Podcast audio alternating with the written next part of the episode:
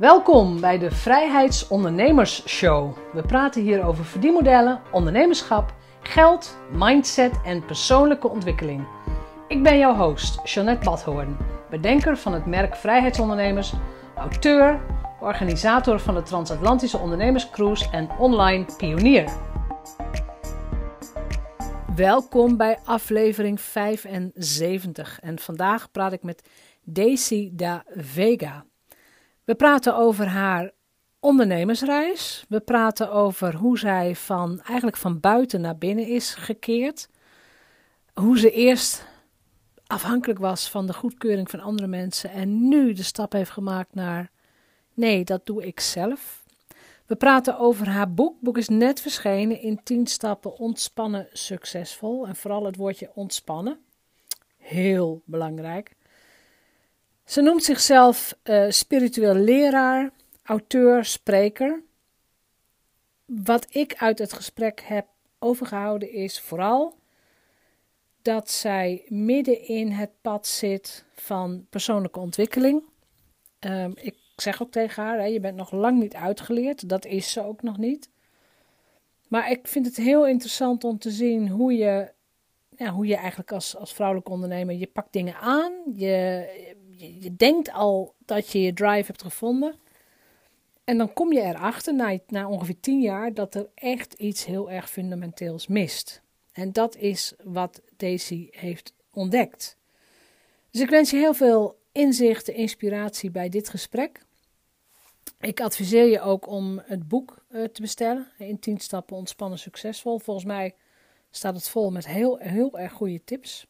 Tenminste, ze deelt tips en die waren zeer, zeer, zeer uh, waardevol. Ik heb het boek nog niet uit. Ik heb het nog niet helemaal gelezen. Maar dat ga ik nog doen. Dus veel plezier en ook weer bedankt voor het luisteren naar dit gesprek. Vandaag praat ik met Daisy da Veiga. Spreek ik dat goed uit, Daisy? Bijna, Daisy da Vega. Da Vega. Ah, ja. is Portugees of? Ja, het is uh, Portugees. Ik ben zelf Capverdiaanse, maar dat is een, uh, Portugese kolonie geweest. Ja, dus, ja. ja, daar spreken ze toch ook nog steeds Portugees? Ja, de officiële ja. taal is Portugees. Ja, ja cool. Staat ook nog op mijn bucketlijst. Ga ik vast een keer naartoe. Als het allemaal weer kan en mag. Maar dit mag jij inderdaad. Oh. Ja, ach, dat precies. Dit, dit jaar misschien niet. Wij praten met elkaar in het kader van de auteursmaand die ik heb. De hele maand mei 2020 praat ik elke dag met een auteur over hun meest recente boek. Dus hun laatst geschreven boek. En in jouw geval is dat het boek in 10 stappen ontspannen succesvol. Ja. Dan heb ik natuurlijk al wat research naar jou gedaan. En volgens mij heb jij een hele interessante achtergrond qua persoonlijke ontwikkeling. Als mens ook dat heb je omgezet in ondernemerschap. En ik heb het idee dat je ook nog lang niet uitgeleerd bent. dat idee heb ik ook, dus vertel eens, wie is Daisy? Ja, nou dan zou ik als eerste zeggen, Daisy is veelzijdig. Um, ja. Daar ben ik echt wel achter. Ik heb jarenlang geprobeerd een antwoord op die vraag te vinden. Wie ben ik nou? Ja. um, ja, ik ben zoveel. Ik ben heel veelzijdig. Ik ben moeder van twee kinderen uh, jongetje van drie jaar en een jongetje van tien maanden, of elf maanden alweer. Uh, ik ben getrouwd met Mark, ik ben Rotterdamse, ik ben ook Kaapverdiaanse, ik ben uh, twaalf jaar onderneemster. Ik ben iemand die ontzettend gedreven is. Ik ben ook gelovig. Ik ben opgegroeid met het christelijke geloof. Uh, en op een gegeven moment dacht ik, nou, ik geloof meer in, in een God en in spiritualiteit. Niet per se. Religie. Um, ik ben een levensgenieter. Uh, ik ben auteur. Sinds... Je bent auteur? Ja, ja, dat is echt tof. En, maar, uh, ja. Ben je ook zangeres? Mm, helaas niet. Oké, okay. ik dacht dat ik, dat ik liedjes had gevonden van jou, maar... Oh, dat is een andere Daisy da Vega. Ja, dus dat was ook even een, uh, een deuk voor mijn ego. Ik was altijd de enige Daisy da Vega op Google. En toen, ah, en toen was er ineens nog een zangeres. ja, ah, oké. Okay. Dat is natuurlijk best een naam voor mij een unieke naam. Ja. Dus ik denk, nou, inderdaad, heel veelzijdig. Dat dacht ik ook nog. Ik denk, oh, die kan veel. Maar goed, er zijn er dus twee. Ja, dus gewoon Ja. nog één. Ja, dat was voor mij ook een shock hoor. Maar goed, eh Ja. zijn eigen uitdrukking qua energie, zeg ik dan maar. Nee, dat snap ik, dat snap ik. Maar ik snap ook wat, dat Google niet weet wat het verschil is. Ja, nee, Nee. precies. Dat klopt. Ehm, als je gaat kijken naar, want je bent 12 jaar ondernemer. Ja. En in het elfde jaar dat jij ondernemer was, dus vorig jaar, heb jij besloten, ik ga een boek schrijven. Ja. Wat was de aanleiding? Waarom moest dat boek eruit? Nou, dat, dat heeft wel een, eh, een, eh, een verhaal. Ik wil al sinds 2008 een boek schrijven. Dat is gewoon zo'n gevoel. Ja, zo'n verlangen, zo'n wens. ja, zo'n wens, iets. eh, maar ook omdat ik, ik, ik, wat je zegt, persoonlijke ontwikkeling. Ja, ik ben altijd heel nieuwsgierig naar hoe zit het leven in elkaar? Hoe zitten mensen in elkaar? Wat drijft de mens? Waarom doen we wat we doen? Waarom zijn we zoals we zijn? En eh, in 2008 was ik als 23-jarige, net afgestudeerde jonge vrouw in Abu Dhabi beland voor een baan als international sales consultant. Dat is eigenlijk bizar. Want ik ben een Rotterdamse cachère in januari 2007. En in november 2007 ben ik een internationaal sales consultant die met allerlei CEO's en captains of industry aan tafel zit. Like, dat was echt dat ik dacht, ik moet hier een boek over schrijven. Maar dan heeft iemand, iemand anders misschien, die potentie ook in jou gezien. Ehm, de tijd bedoel je dat ik daar Dhabi Toen, toen jij die functie kreeg. Ja, Ja, ja, ja. Ik, eh, er zijn heel veel lieve mensen op mijn pad geweest die mijn potentie hebben gezien. ja. Eh, ik denk dat ik daar nu achteraan de rij aansluit om die potentie ook te zien. Ehm, Maar dat is dus heel vaak zo, heb ik het idee. Ja, maar ik geloof ook heel Ja. erg in, in Ubuntu, eh, een Zuid-Afrikaanse filosofie dat zegt: ik ben omdat jij bent. En ik heb de ogen van de ander nodig om mezelf te leren kennen. En Ja. ik ben dus naar een totaal nieuwe omgeving gegaan. En ik ben mezelf anders gaan zien. Ik ben de wereld anders gaan zien. En ik ben toen ook mijn ondernemerschap begonnen. Eh, en na tien jaar ondernemen, eh, vooral als motivational speaker en empowerment trainer, toen eh, was ik moe en uitgeput. En ik had eigenlijk geen zin om een opdracht uit te voeren. En ik schrok daarvan. Ja, Ik ben best gepassioneerd over mijn vak en, en de, de veranderingen die bij mensen teweeg bracht. En ik schrok enorm dat ik geen zin had. Ik ken mezelf niet zo.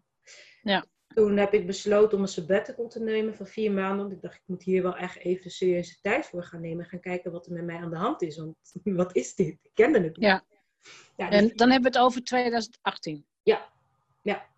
1 mei 2018, vandaag precies twee jaar geleden, eh, begon mijn sabbatical. En toen heb ik ja. Ik ga een maand lang niet podcasten. Ik ga een la- maand lang niet op social media. Mijn telefoon gaat uit. Ik ga met mijn gezin op vakantie naar Capverdië, waar mijn ouders vandaan komen. Ik ga weer terug naar mijn roots en ik ga weer even ook weer verbinden met mezelf.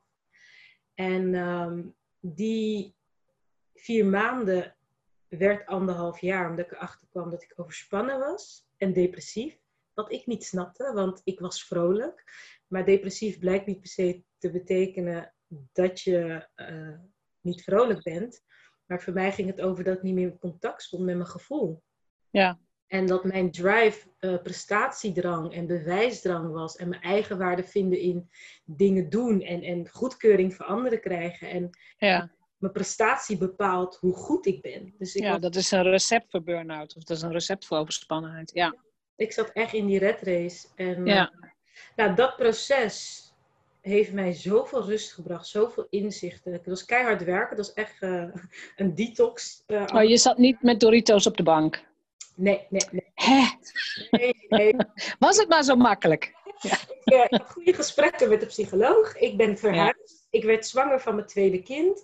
En ik ben een traject gaan volgen over eh, spirit business. Hè, hoe je vanuit je authentieke kern jouw authentieke business vormgeeft. Ja, Dat ben ik gaan doen in die anderhalf jaar.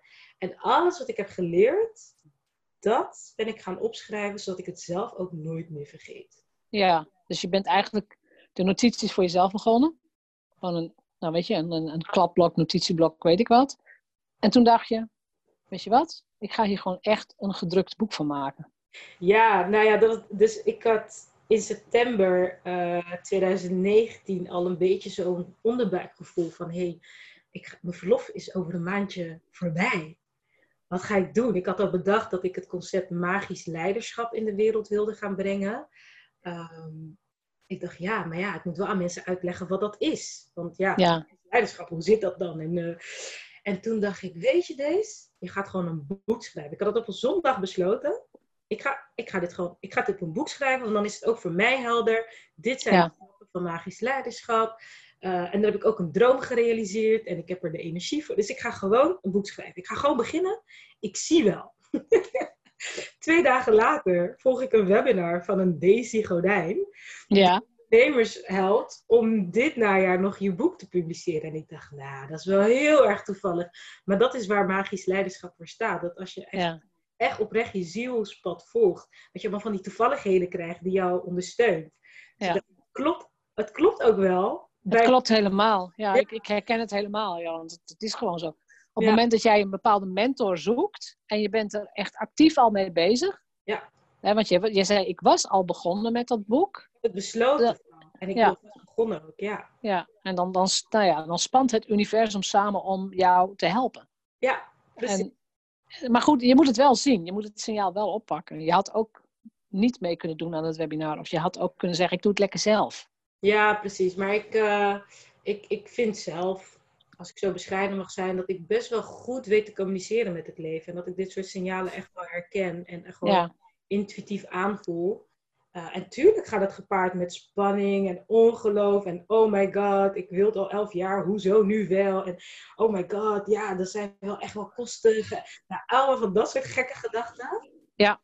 Maar dan eh, denk ik, ja, het voelt goed, ik ga het toch doen en we zien het. ja, precies. Je bent het inderdaad wel gaan doen. Eh, want ik spreek heel veel mensen nu. En ik heb ook al met heel veel auteurs gesproken. Ehm, twee manieren om je boek te schrijven. Denk, nou nee, laat ik zeggen drie manieren. De eerste manier is, je doet het via een uitgever. En dan heb je geen kosten, maar dan heb je ook minder opbrengsten. Dus dan regelt de uitgever de redacteur en het, het, het vorm, de vormgeving en het drukken enzovoort. Mhm. Maar je krijgt pas een keer geld als het boek ook echt gaat verkopen. En dan nou ja, krijg je een, een bepaald percentage wat niet super hoog is. Dat is optie 1. Maar heel veel mensen komen niet meteen bij een uitgever. Omdat uitgevers natuurlijk ook selectief zijn. Optie 2 is denk ik wat jij hebt gedaan. Hè? Dat in tien, stappen, in tien stappen. Dat is met begeleiding, met schrijfcoaching. En alles wordt je uit handen genomen. Je betaalt een vast bedrag als voorinvestering. Dus gewoon, je weet wat het gaat kosten. En dan heb je aan het eind van de rit, ik weet niet precies hoeveel, 250? boeken. Ja, tegenwoordig Ja. het 300. Ja. Dan weet je Nou, gewoon, je krijgt tot 50 boeken voor dat bedrag. Precies, je hebt, je hebt zoveel boeken voor dat bedrag, je hebt die investering gedaan, maar je hebt verder geen hoofdpijn, alles wordt voor je gedaan. En je hebt nog optie 3 en dat is dat je echt alles zelf gaat doen. Dus dat je zelf de redacteur zoekt, zelf een vormgever zoekt. Ehm, dat laatste raad ik iedereen af.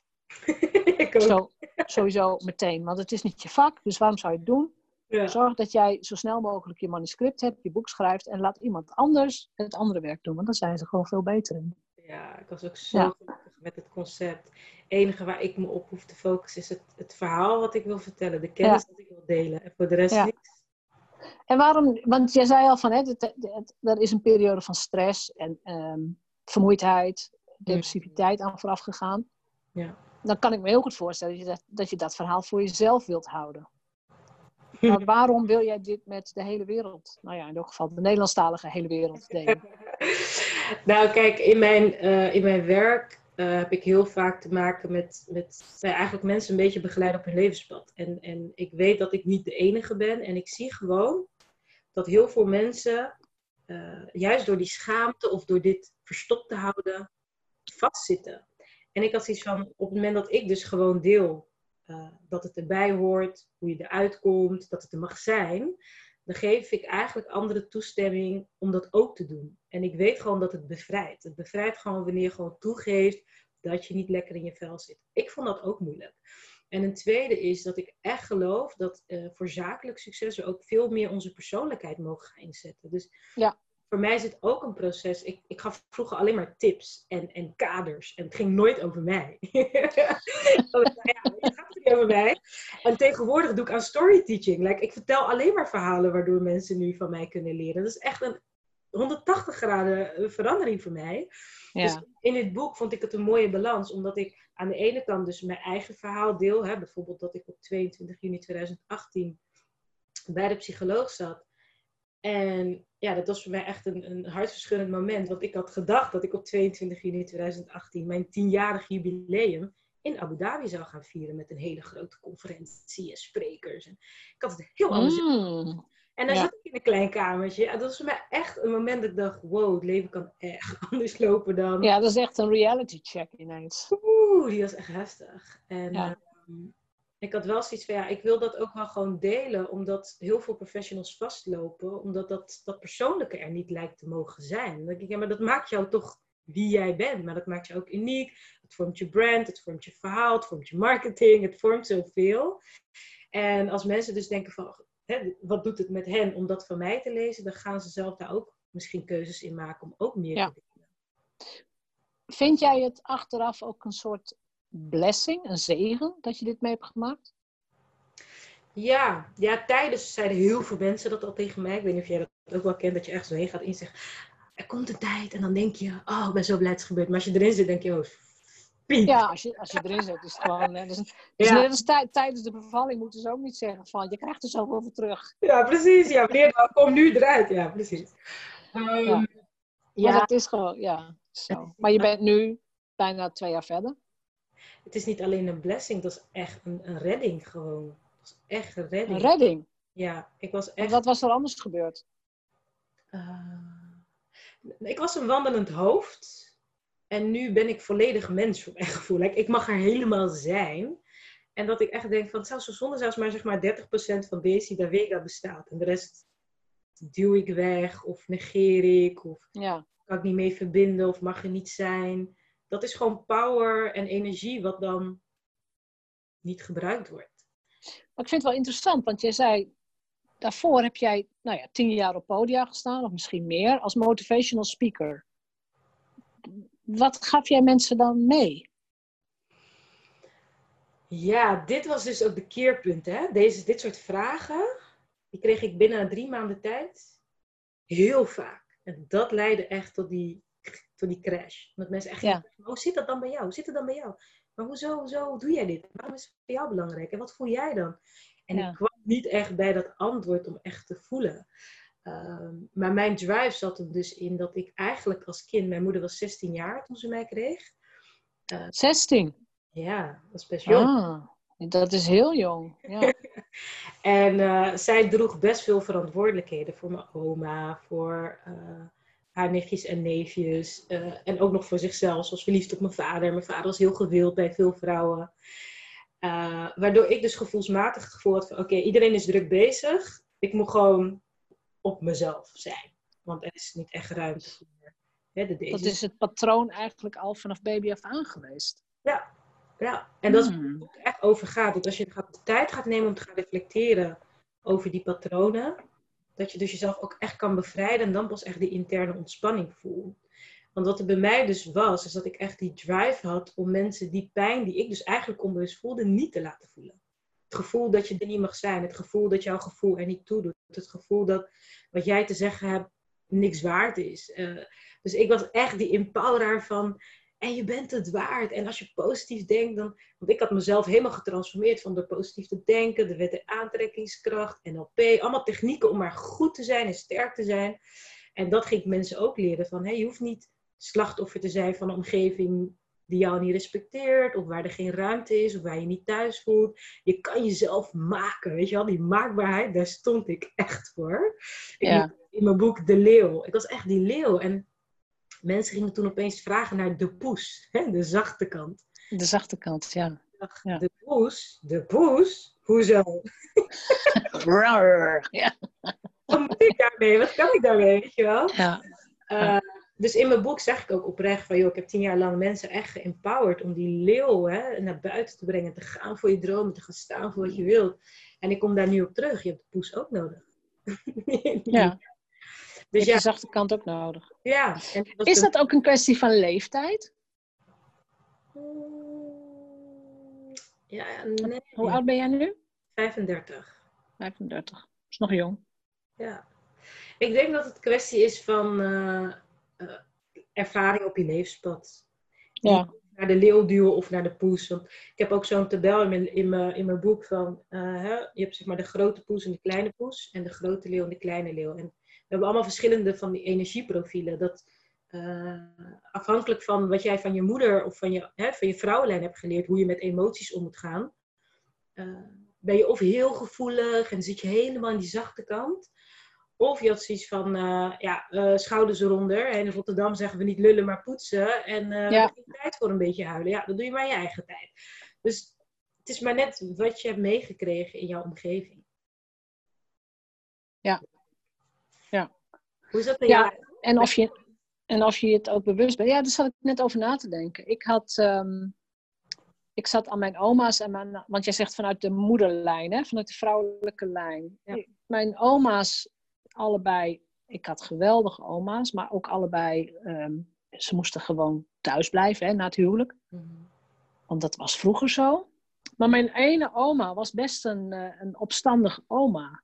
In de zin, ze was heel slim. Ja. En toen zij op school zat, toen heeft op een gegeven moment de hoofdmeester, zoals het toen heette, heeft met haar ouders gepraat van ja, ze kan zo goed leren, eigenlijk moet ze, moet ze doorleren. En nou, dan heb ik het over het platteland, Drenthe, uh, arbeiders, weet je. Dat, uh, wat, ja.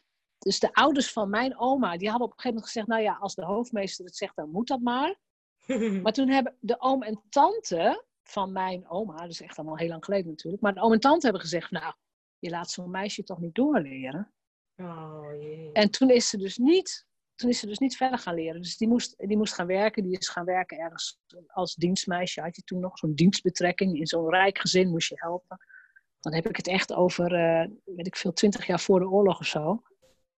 Um, maar dat heeft ze ons wel altijd verteld. Dus ik, ik, had aan de ene kant een oma die heel slim was en nooit de kans heeft gekregen. En altijd mijn tantes en ook haar kleindochters heeft verteld: uh, je moet doorleren, uh, pak je kansen. En wat, wat iemand ook zegt, doe het. Mooi. En mijn andere oma, die heeft wel als meisje gewerkt. Die had altijd van die. Uh, van die uh, als, als jong meisje heeft ze bij boeren gewerkt, van die rijke heerboeren. Nou, dat, moest, dat was heel vreselijk. Het was echt, echt nachtmerrie als je die verhalen hoort. Oh, Toen ze getrouwd was, heeft ze altijd gewoon um, huizen schoongemaakt van mensen met meer geld. Dus ze heeft ook altijd wel gewerkt. Maar die oma, die andere oma dus, die was ook zo eigenwijs. Die trok zich ook gewoon nooit ergens iets van aan. Mm. Dus dat is een, een energie die ik van die oma's heb meegekregen. Van kies je pad en doe wat je wilt. En mijn moeder, die is denk ik iets zachter. Die is, uh, nou ja, die is ook nog van de generatie dat als je ging trouwen, was je je baan kwijt. Wauw. Ja, dat was toen zo, hè?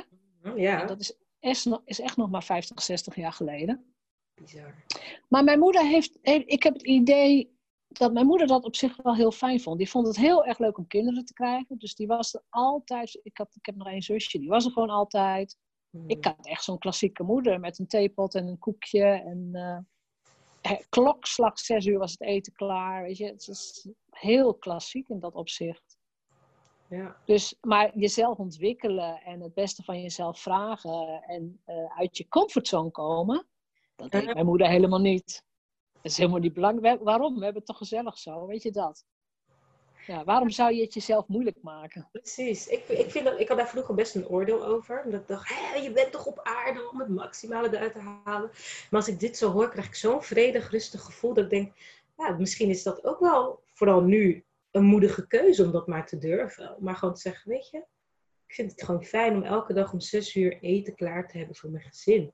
Daar voel Ja. ik prettigs bij. Dat geeft mij het gevoel dat ik het beste eruit haal voor mijn gezin. Ja. Goed zo. Ik, tegenwoordig denk ik, oh, wat rust voel ik daarbij. Ja, ik denk dat mijn moeder daar ook geen stress van had of ongenoegen. Of nee, joh, die had. Ehm, en wij hebben ook totaal geen, geen religieuze achtergrond. Dus er was ook geen oordeel van iemand wat je als vrouw wel of niet moest doen. Mijn moeder had het gewoon gezellig. Die had leuke buren, die had vriendinnen. Eh, als het mooi weer was, gingen we met een hele stapel moeders en kinderen zwemmen. En Oh, heerlijk. ik heb niet het idee dat mijn moeder daar. Dat mijn moeder denkt, dus mijn moeder leeft nog, maar dat ze denkt van, oh, had ik het maar anders gedaan? Of ik heb, ik, eh, ik heb iets gemist. Volgens mij helemaal niet. Die is Ja. helemaal gelukkig. Die is ook helemaal gelukkig als wij allemaal komen en als de kleinkinderen komen. En helemaal fijn. Maar ze redt zichzelf ook heel prima. Ze heeft zichzelf, ja, die maakt zichzelf altijd druk. Dus dat is een heel, ja, andere situatie, denk ik. Mooi, klinkt echt zo Ja. Dat is ontspannen succesvol. Ja, ja nou, dat is ook, is ook wel, het was ook wel heel ontspannen. Het was ook allemaal niet zo heel moeilijk. Het was allemaal heel, ik, als ik terugkijk op mijn jeugd, het was allemaal heel voorspelbaar. Ja, zo laat eten we, eh, dit eten we, op zondag gaan we naar de opa's en oma's. Weet je, heel, heel regelmatig. En tot mijn, nou laat ik zeggen, 15, 16 vond ik het allemaal prima. En daarna En, toen en toen werd ik opstandig. toen kwam die oma energie. Ja, toen wou ik naar de grote stad en ik wou studeren en ik wou dingen. En eh, ja, dat hoort er ook bij. Gewoon jezelf losbreken van de patronen waar je dan in zit. ja, en dat blijft, Ja. dat blijft doorgaan, hè? Die loskomen van patronen. Ja, natuurlijk blijft het doorgaan.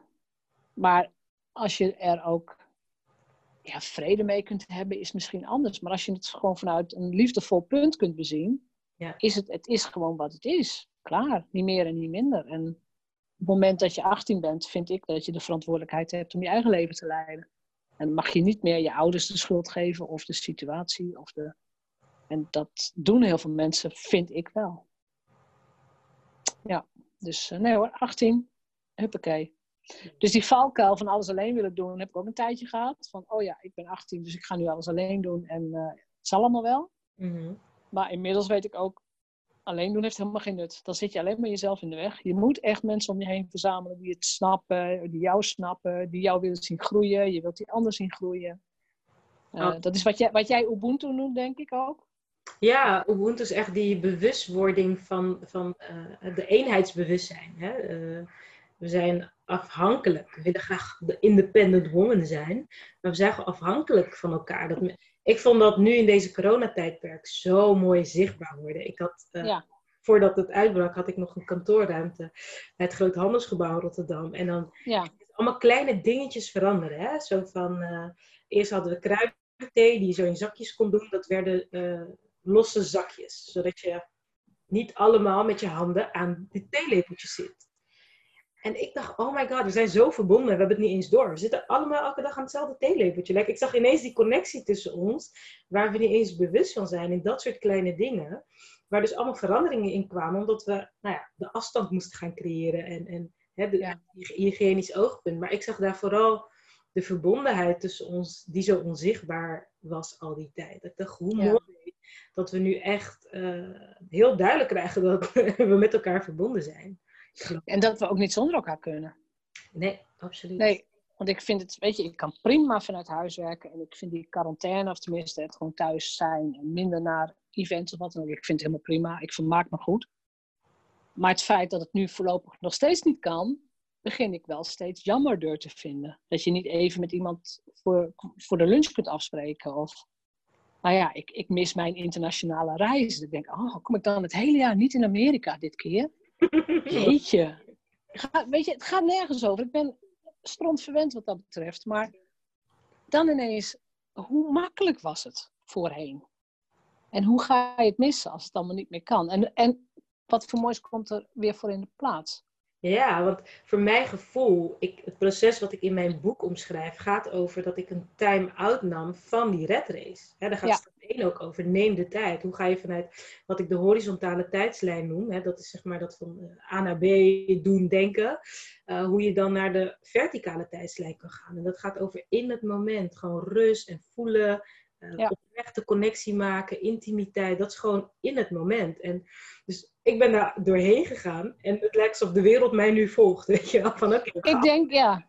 Ik, nou, ik denk veel mensen wel. Mensen die inderdaad nu de tijd nemen voor reflectie. En die, eh, want het is niet stilstaan. Hè? Heel veel mensen zeggen de wereld staat stil. Zo zie ik het helemaal niet. De wereld is juist ontzettend aan het veranderen. Er is een ontzettende shift, voel ik tenminste. En of het allemaal zo is, dat weet ik allemaal niet. Hmm. Maar heel veel mensen zijn juist nu aan het reflecteren op, ja, wat waren wij nog elke dag aan het doen? Ja. Dus ook, ook mijn kinderen, weet je. Wij doen tegenwoordig elke avond een bordspelletje. Wat leuk! Terwijl er is gewoon internet. Ze kunnen Netflixen. Wauw. Eh, hè, ze kun, maar ze kunnen dus niet naar vrienden toe. Ze mogen niet zomaar ergens naartoe. Nou, nu doen we elke avond een bordspelletje. Terwijl ik daar al jaren om zeur. Want ik vind het heel leuk. Zullen we een spelletje doen? Nee. En nu, en nu vragen zij het. Van, oh, man, doe je vanavond weer mee? Ik denk, oh, Wat mooi. zo grappig. Ja. En dat, en dat ook de puber van 16 nu zegt... Ik kan niet wachten tot ik weer naar school mag.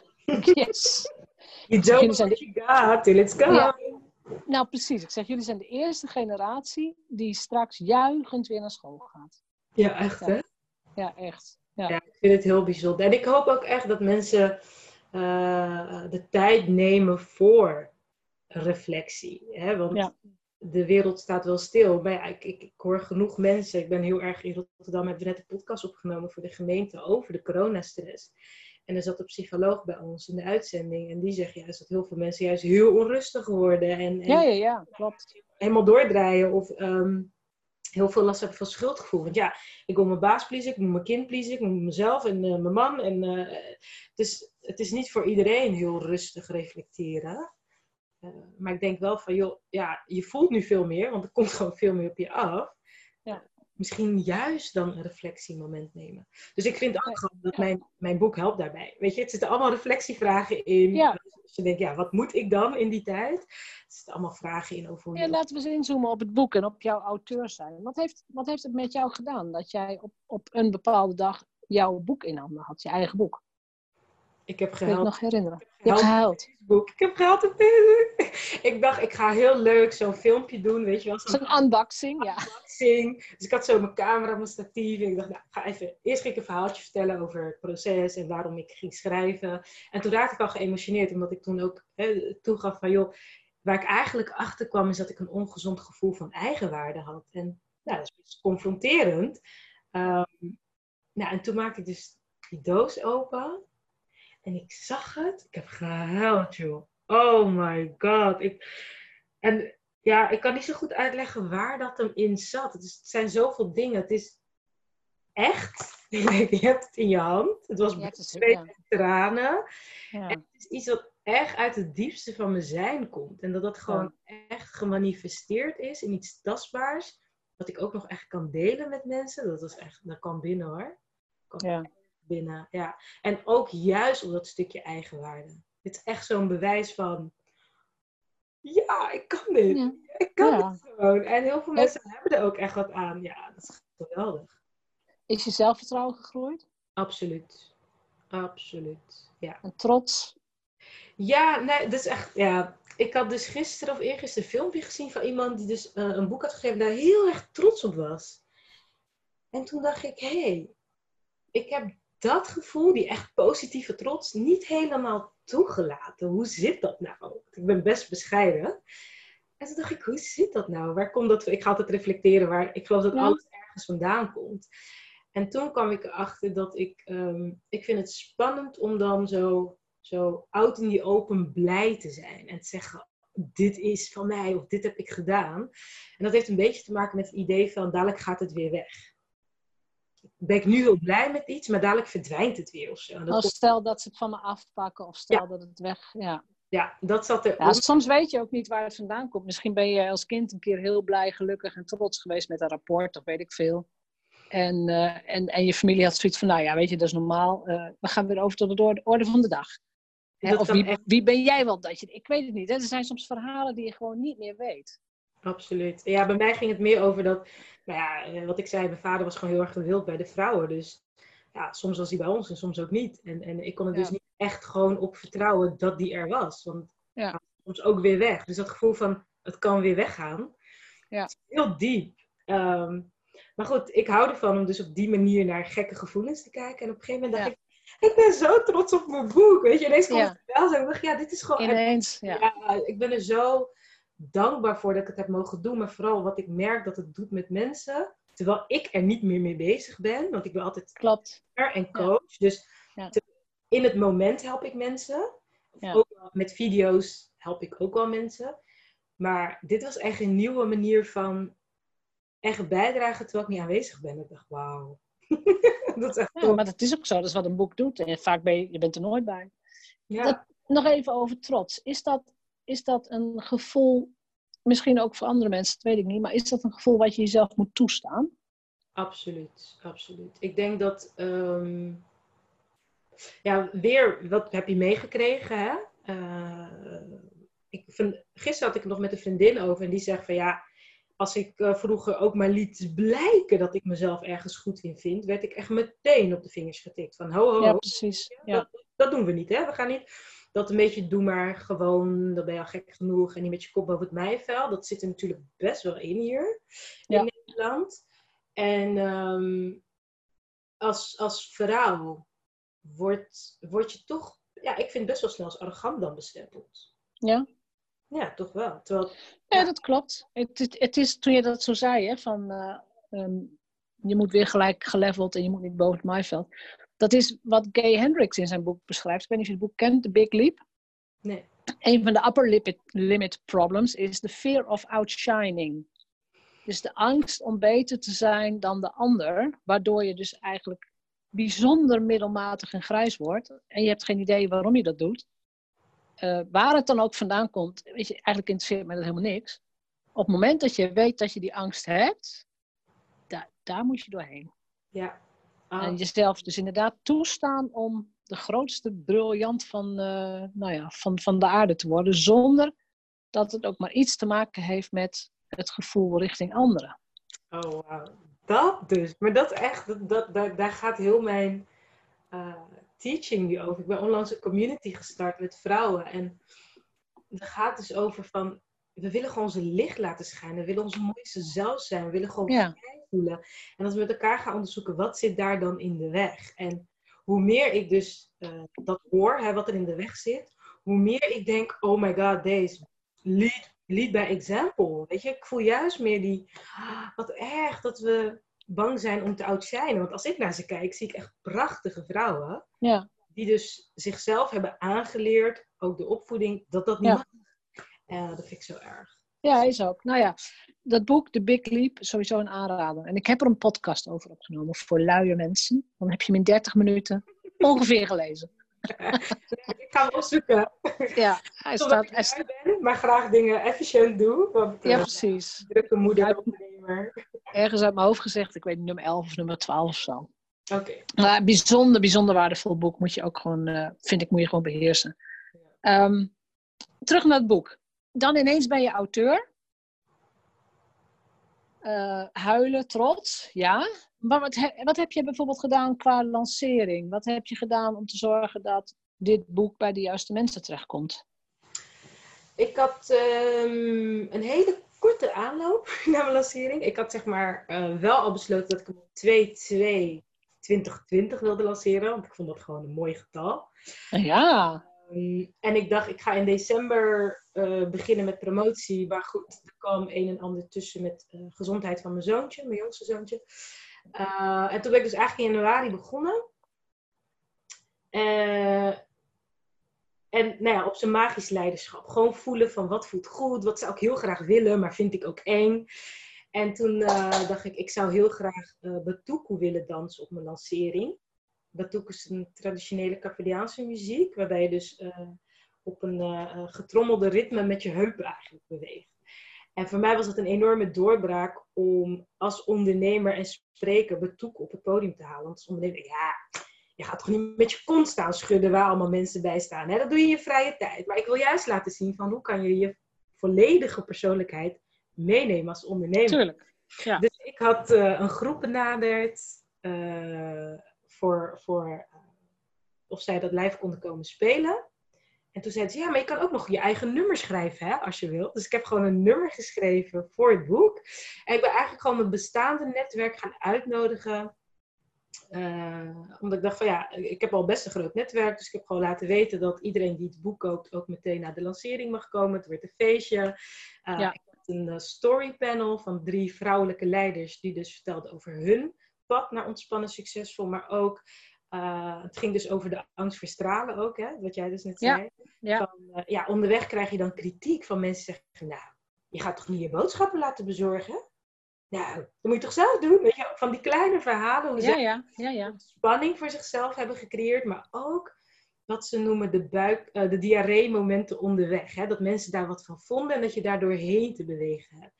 Ja, en het was, het was zo een mooie eh, eh, ja, interview eigenlijk. Maar ook, eh, ik heb zelf verteld over zelfzorg is het nieuwe harde werken en waarom het boek. Ik had honderd mensen op mijn lancering. Ja, Fantastisch, ja. het was zo mooi, Jeanette. Het was zo. Ik heb zoveel liefde en dankbaarheid ontvangen. We hadden hele mooie oefeningen gedaan.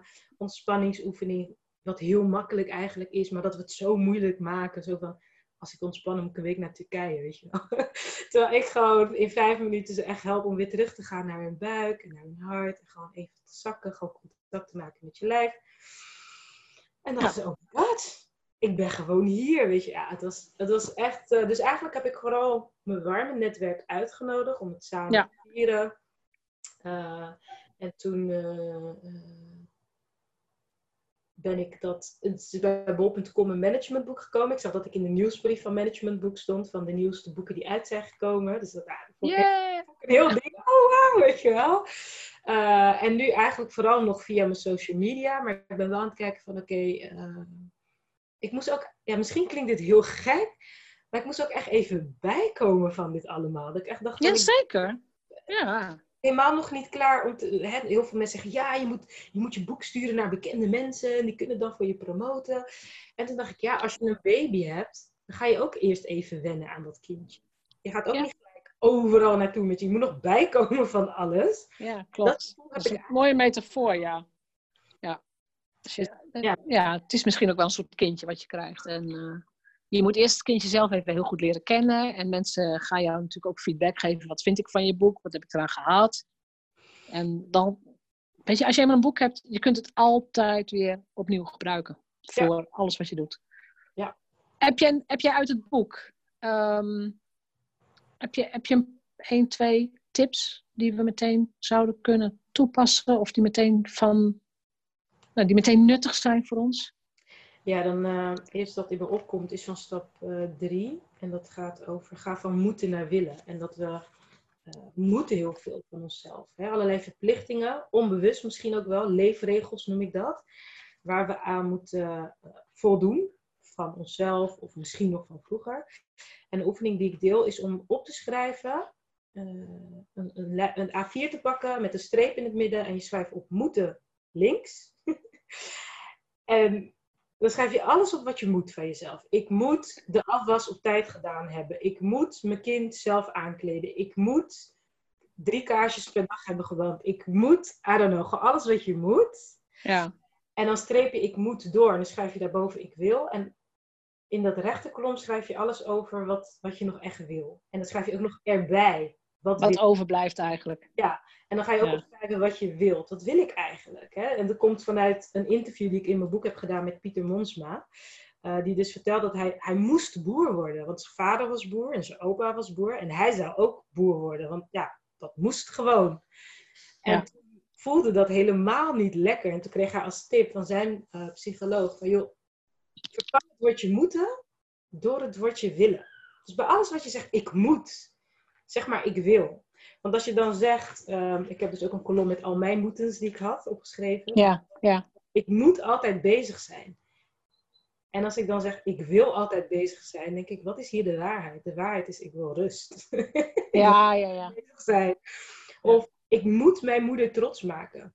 Ik wil mijn moeder trots maken. Is dat zo? Wat wil ik eigenlijk echt? Ik wil trouw zijn aan mezelf. Ik moet het alleen doen. Ik wil het alleen doen. Is dat zo? Nee, eigenlijk wil ik sterk genoeg zijn. Maar ik wil het wel samen doen. Maar ik wil niet het gevoel hebben dat ik zwak ben. Dus je gaat onderzoeken. Je moet eens onderzoeken. Ja. Welke willen zit daaronder? Dus dat, dat Ja. is een van de tips uit mijn boek van stap 3. Ik denk dat dat een hele waardevolle is. Want ja, inderdaad, wij moeten nogal wat van onszelf. En als we het niet van onszelf moeten, dan, eh, nou ja, misschien luisteren mensen naar een of andere podcast of ze lezen een boek en ze denken, oh, dat moet ik ook nog. Dat hoeft dus helemaal niet. Nee, nee. Nee, vraag je jezelf af of je dat wilt. Ja, vooral nu. Iedereen heeft, iedereen heeft een aanbod. Dus als je ondernemer bent, uh, je Facebook zit niet goed, je Instagram zit niet goed, je Pinterest zit niet goed, je teksten zitten niet goed, je website. Voor elk deel van je, van je business is er wel een ondernemer die jou dus vertelt dat het beter kan. Ja. ja. Als je dus aan alles gaat werken, word je gek. En, ja. en En bovendien, alles kan altijd beter. Juist. En mijn motto is: goed is goed genoeg. Ja, en gewoon, weet je, ik, voor mij, want iemand vroeg dit laatst aan mij: hoe doe jij dat? Weet je, ik zeg nou, ik ben, ik blijf heel dicht bij mezelf. Waar ben ik nu op mijn pad? En wat heb ik nu nodig? En daar zoek ik een training bij. Ik wil nu een boek schrijven, het komt nu op mijn pad, dan ga ik het doen. Ik wil nu, dat is dus uh, over dat trots zijn, daar kwam ik achter dat het met mijn vader te maken had. En ik dacht, oké, dit wil ik gaan helen. En ik zie een programma voorbij komen wat staat van, hey, van 1 mei tot en met 31 mei krijg je elke dag self-healing tools. Ik dacht, nou kijk, zo doe ik dat. Zie je? Ja, precies. Het komt dan, ja. Succesvol. Je, je weet gewoon waar je bent en wat je nodig hebt. En dan herken je het als het op je pad komt en je zegt ja. En, en zo ja, ga je spannen eigenlijk uh, groeien. Ja, dat is heel erg afstemmen op... Um je stemt af op wat er om je heen gebeurt vanuit wat je zelf wilt. Dus eigenlijk, je zet een soort antenne omhoog, ja. maar niet willekeurig in elke richting, maar in de richting die jij wilt. Ja, ja. en dat is wat ik merk bij de vrouwen die ik mag begeleiden, is dat ze niet meer echt in contact zijn met, maar wat wil ik nou? Hun eigen intuïtie, hun eigen stem, hun eigen waarheid, hun eigen ja. geluid. Ja. Dat is gewoon ja, een beetje vertroebeld geraakt onderweg. En ik help ja. om daar weer mee te verbinden en echt vanuit eigen koers te varen. Ja, en, en, weet je, als je nu luistert en je voelt nog dat het troebel is, geef niet, zeg ik dan, hoort er ook bij. Want ik vind dat er alleen maar, je kunt alleen maar helderder en duidelijker worden in het leven als je ook die troebele periodes hebt. Het is yin Want anders, ja, het is yin en yang. Het hoort er gewoon bij. Het is, het is uh, nou ja, ik, ik weet niet wanneer ik het schreef, gisteren of eergisteren, van er is geen dag zonder nacht en er is geen zon zonder maan. En, eh, het hoort erbij, en zeker als ondernemer. Ja. Ik bedoel, dan vragen, we vragen veel van onszelf en dan klopt het dat er af en toe ah, van die periodes zijn dat je denkt, waarom was ik ondernemer geworden? Echt, ja. En op het moment dat je dan je boek uitpakt, dan denk je, ja, daarom was ik ondernemer geworden. Oh, ja, bijvoorbeeld. Hoe was jouw allereerste boekervaring eigenlijk, toen jij je eerste boek in handen hield? Ja, ik was, ik was wel meteen heel erg trots. Um, 2011 heb ik het over, hè? Mhm. Maar het grappige is, ik heb er ook nooit aan getwijfeld dat dat boek gewoon goed zou zijn. Ik was ook meteen uh, gevraagd door een uitgever. Dus het is ook meteen bij een uitgever uitgebracht. Mhm. En mijn eerste boek was gelijk mijn grootste bestseller. Daar heb ik iets van 23.000 van verkocht. Wow. Nou, dat heb ik met al die andere boeken nooit meer gehaald. dat lag ook wel hoog. ja, nou ja, weet je. Uiteindelijk, weet je, je kunt inderdaad verlamd raken en denken van, oh, ik moet weer een bestseller. Dat is dikke onzin. Ik schrijf ook boeken om mezelf te ontwikkelen. Dat is ook een van de voordelen van een boek schrijven. Je komt tot de kern, je moet research doen, je moet echt goed weten waar je het over hebt. En dan pas wordt het een leuk boek. Ja. Dus ik, ik blijf gewoon boeken schrijven. En ehm, nou ja, soms één per, jaar, één per jaar, eens in de twee jaar. Dit jaar ben ik van plan om met twee te schrijven. Wow. Het, het, hoort, ja, hoort gewoon bij mij. Toch. En uh, het wordt wel steeds normaler. Dat het, dat het boek er gewoon is en dat het zijn weg gaat. En, maar het blijft heel leuk als, iemand, als ik iemand spreek die ik verder niet ken, of misschien ook wel, die dan, in het, die dan zegt: Ja, ik was bij die en die en ik, ik zag ineens jouw boek in de kast staan.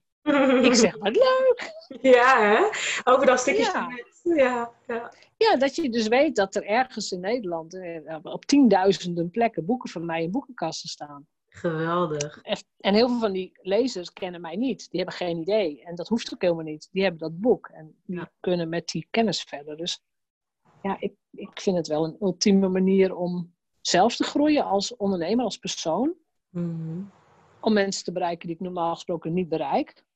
Maar als ik heel eerlijk ben, ik schrijf ook echt boeken om zelf beter en slimmer en ehm, ontwikkelder te worden. Het is ook gewoon onderdeel van hoe ik leer.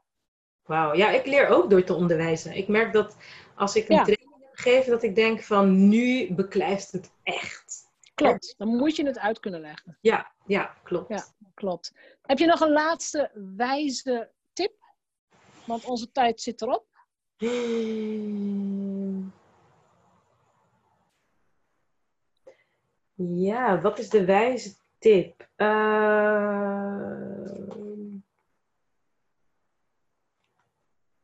Nou, ik denk dat ik dan ga voor waar stap 7 over gaat. Hè? Je unieke thuiswerk, spiritualiteit balans noem ik dat. Ja. Uh, om eens te gaan kijken naar hoe, hoe jouw werkritme is en of dat echt wel bij je past. Want soms werken we op tijden wat totaal niet goed voelt voor wie jij bent of hoe jij werkt. Uh, en als je dus durft, vooral nu met thuiswerken kan dat makkelijker. Hier voorheen was het, ik heb het dus over mijn boek over, dat is echt bizar, dat ik zeg ja, we zijn gewend 9 tot 5. Ja. we werk voor en dan hebben we een beetje tijd voor gezin en dan komt spiritualiteit. En ik had zoiets van, ik ben het om gaan draaien. Eerst tijd voor mijn spiritualiteit, dan tijd voor mijn gezin en mijn thuis.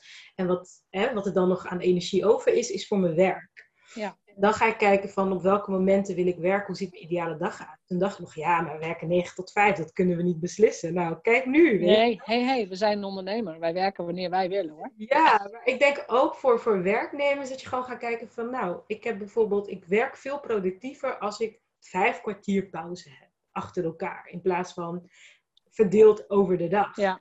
Uh, en dus gaat kijken naar welke werken dit me voor jou past. En dat je niet gewoon klakkeloos het doet omdat het ooit zo was.